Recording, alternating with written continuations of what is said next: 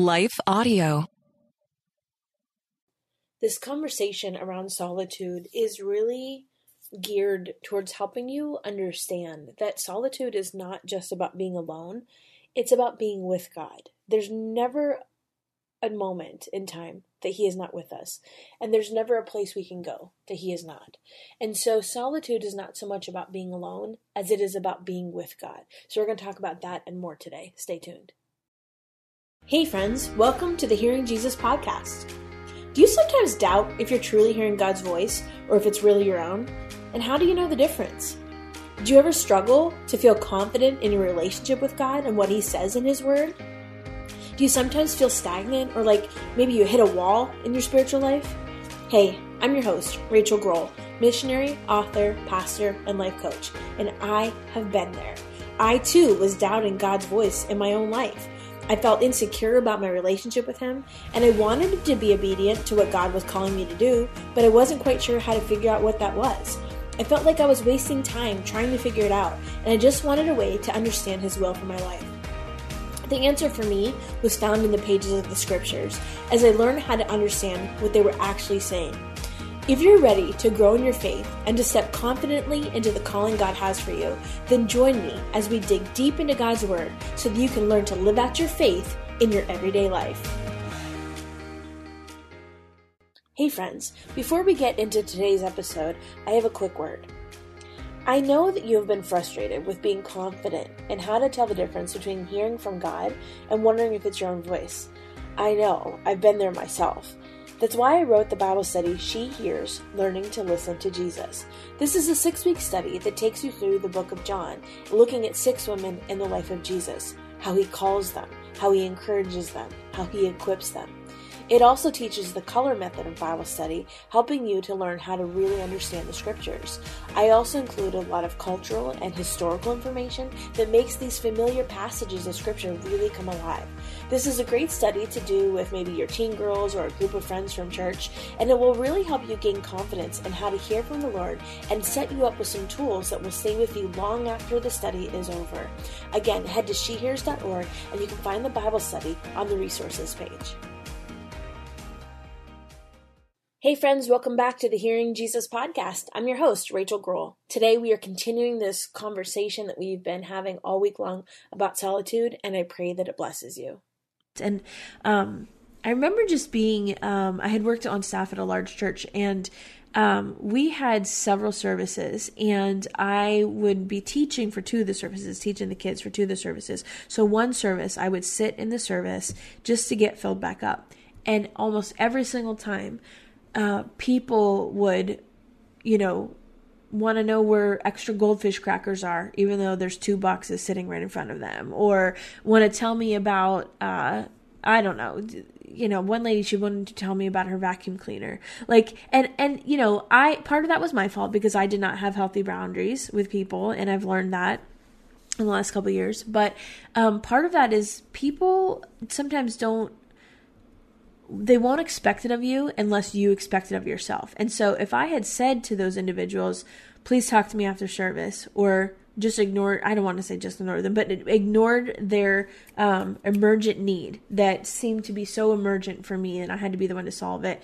Um, it, it probably, I probably could have taught them how to treat me, but because I didn't know that it was appropriate or healthy even to pull away to get refilled, it was a season of just lack. And um, it's not for it was not for a lack of desire or a lack of calling or a lack of um, ability. It was it was from a lack of getting filled back up.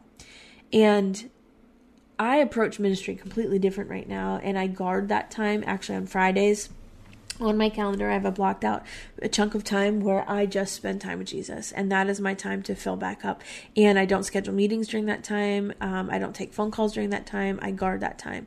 So that becomes a place for me to get filled back up because I know I'm going to have to continue pouring out the next week. Um, again, in Luke chapter 5, moving on, uh, the healing of a leper. After the healing of a leper, Jesus again withdrew to the wilderness and prayed. And you know, I think we sometimes forget or aren't aware that if Jesus felt like it was a good idea after healing or teaching or preaching or whatever it was he was doing to withdraw and pray and get filled up. Jesus, why don't we realize that we need to do that? And why don't we do that? We're not better at this than Jesus is. Um, and so that could be even, you know, some pride that's mixed in there that we don't even realize. And so I'm, I'm willing, I'm in a place in my life where I'm willing to admit, okay, I need more of God, uh, and his anointing to fill me up in order for me to keep doing what I'm doing.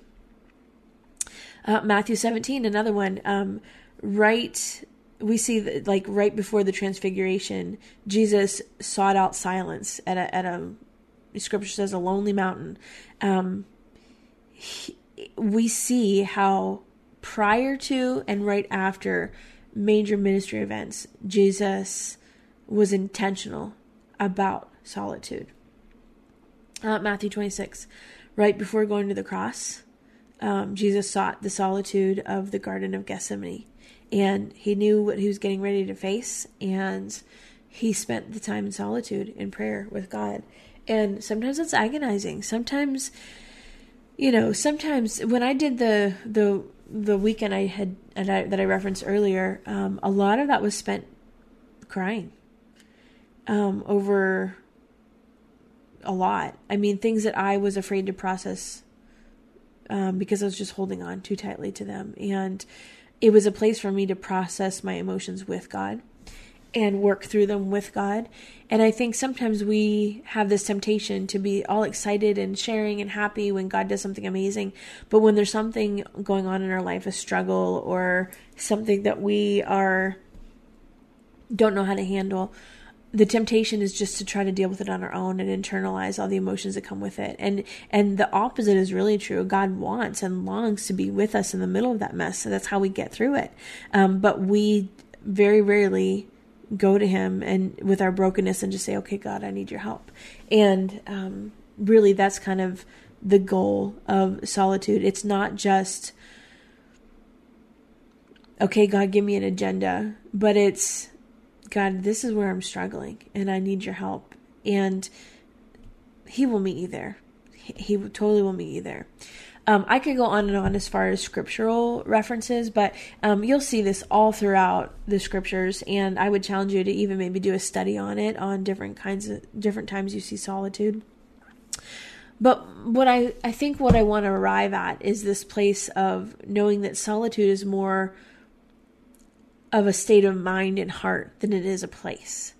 And when you come to a place of solitude, meaning you have taken the time to spend time with God in a way that confirms your relationship with Him because you've been silent and you've listened. And of course, this is an ongoing dialogue between you and God.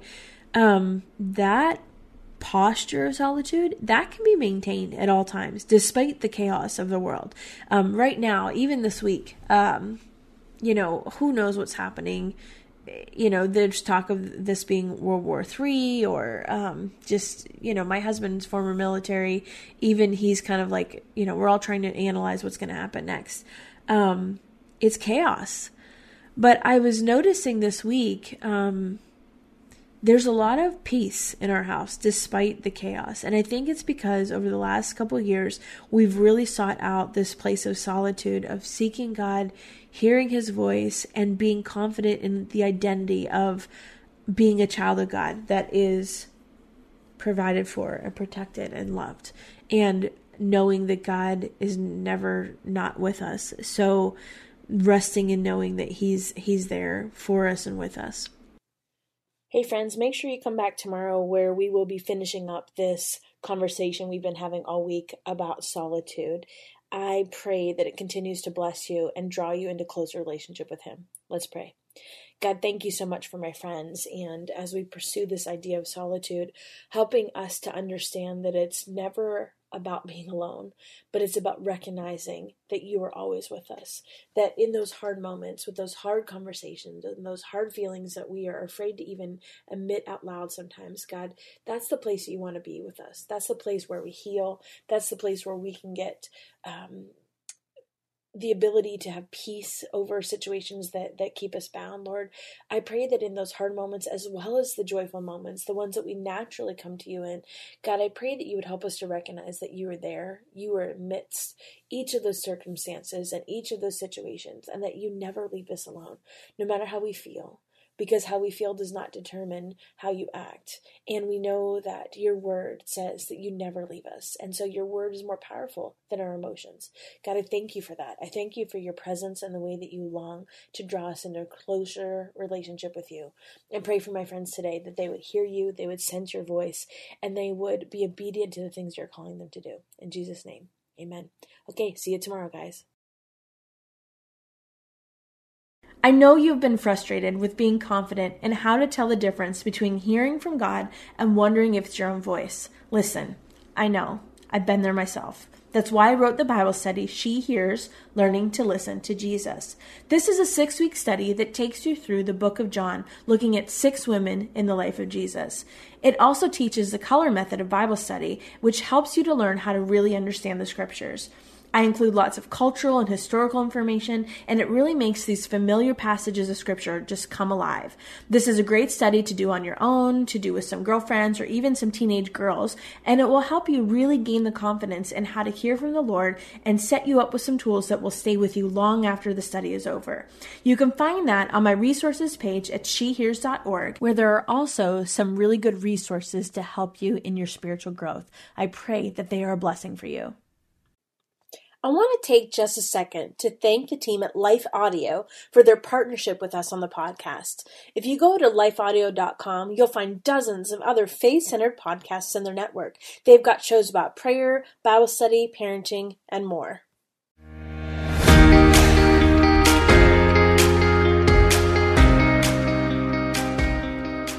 Hey, friends, if this podcast helped encourage, empower, or equip you for God's call in your life, I would love it if you would head over to Apple Podcasts and leave me a review. That's the number one way you can support my show. You can also join our free Facebook community or Instagram page where I share inspirational tips, resources, and prayer throughout the week. Hey, I want you to know I'm praying for you this week. Know that you are loved, you are cherished, and you are His.